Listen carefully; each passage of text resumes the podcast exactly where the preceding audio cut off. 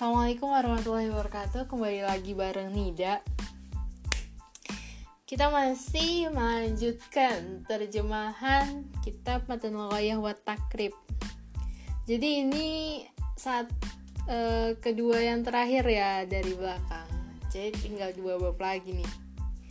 Sekarang kita nyampe bab Aqdiyah wasyahadat, yakni hukum dan kesaksian. Jadi ini syarat hakim agama nih ya, tidak boleh menjatuhkan hukum kecuali dia sempurna akan lima belas hal: Islam, balik, berakal, orang yang merdeka, laki-laki, orang yang adil, ma'rifah, mengetahui hukum-hukum yang ada dalam Quran dan hadis, mengetahui ijma, mengetahui perselisihan, mengetahui jalannya ijtihad, mengetahui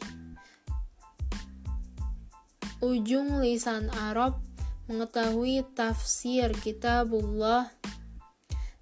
Dia mampu mendengar, dia mampu melihat,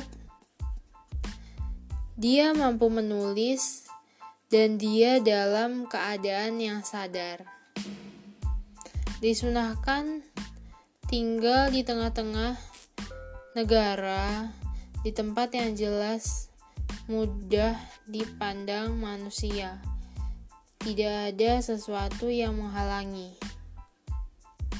dan tidak diperkenankan duduk di masjid pada waktu menghukumi dan menyamakan antara dua yang bersengketa dalam tiga hal: di majelis, lafaz, dan penglihatan.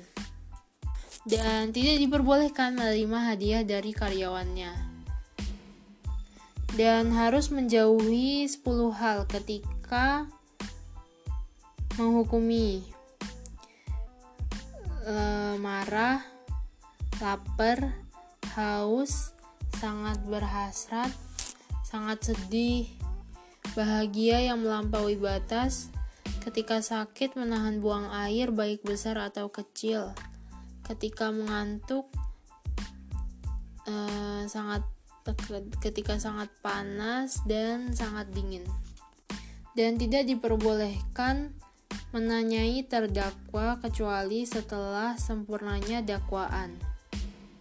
Dan tidak boleh menyumpahnya kecuali setelah menanyai yang mendakwa. Tidak boleh mengajarkan hujjah atau argumen kepada yang bersengketa, dan juga tidak boleh memahamkan kalimat kepada yang bersangkutan, dan juga tidak boleh menyifati saksi. Tidak boleh menerima saksi kecuali jelas keadilannya. Tidak diperbolehkan menerima kesaksian musuh, memberikan saksi kepada musuhnya. Kesaksian orang tua terhadap anak, kesaksian anak terhadap orang tua. Jadi maksudnya itu tidak boleh kesaksian orang tua terhadap anak dan kesaksian anak terhadap orang tua. Selanjutnya, tidak diperbolehkan menerima buku dari hakim lain dalam menghukumi kecuali setelah kesaksian dua saksi yang keduanya telah menyaksikan apa yang ada di dalamnya. Kemudian syarat membagi. Orang yang membagi itu harus memenuhi tujuh syarat: Islam, balik, berakal, merdeka, laki-laki, adil, dan bisa menghitung. Nah, maka apabila kedua belah pihak telah merestui dengan siapa yang membagi, maka tidak butuh, tidak butuh lagi syarat tersebut.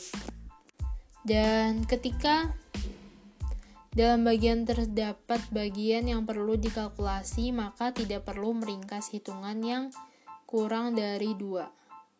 Dan ketika ada salah satu dari serikat mengaku sesuatu yang tidak membahayakan, maka wajib bagi yang lain mengabulkannya. Kemudian tentang barang bukti. Bila yang mendakwa ada bukti, hendaklah didengarkan oleh hakim. dan hukum tetap milik hakim terhadap penjelasan. Bila yang mendakwa tidak ada penjelasan, maka ucapan yang dibenarkan adalah ucapan terdakwa dengan sumpahnya. Maka bila ia menolak, maka sumpah dikembalikan ke pendakwa. Maka bila pendakwa bersumpah dan memiliki hak,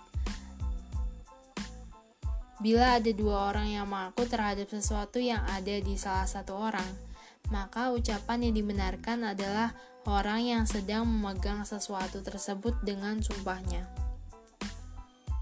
Dan ketika benda tersebut di kedua belah pihak, maka keduanya disumpah, dan benda tersebut dibagi kepadanya, kepada mereka berdua. Barang siapa bersumpah terhadap dirinya sendiri, maka dia sumpah terhadap sesuatu yang putus. Barang siapa yang bersumpah terhadap pekerjaan orang lain, maka bila pekerjaan itu ditetapkan, maka dia bersumpah yang putus. Dan bila sesuatu itu bersifat naif, maka dia bersumpah terhadap nafinya pengetahuan. Tidak tahuan gitu maksudnya. Dan selanjutnya syarat saksi. E, tidak sah memberikan kesaksian kecuali memenuhi lima syarat. Islam balik, berakal, merdeka, dan adil. Dan bagi orang yang adil itu memiliki lima syarat: menjauhi dosa besar, tidak menetapi sedikit dosa kecil, selamat akidahnya, dipercaya marahnya, dan menjaga martabatnya. Dan hak itu ada dua macam, hak Allah Ta'ala dan hak adami manusia. Adapun hak adami, maka ada tiga macam. Tidak diterima kecuali dengan dua saksi laki-laki, yaitu tujuan harta yang telah dilihatnya. Yang kedua diterima dengan dua saksi atau satu saksi laki-laki dan dua perempuan, atau satu saksi laki-laki dan sumpah pendakwa, yaitu tujuan harta. Dan yang ketiga diterima dengan saksi satu laki-laki dan dua perempuan, atau empat perempuan, yaitu sesuatu yang belum dilihat orang tersebut. Adapun hak Allah, maka tidak diterima dalamnya perempuan. Ada tiga macam. Yang pertama, tidak diterima ketika saksi kurang dari empat, yaitu zina. Yang kedua diterima dengan dua saksi, yaitu selain hukuman zina. Yang ketiga diterima dengan satu saksi, yaitu hilal Ramadan.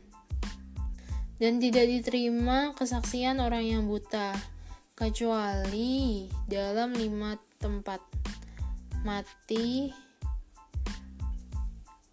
nasab, milik mutlak, pemilikan mutlak, terjemah, sesuatu yang dilihat sebelum buta.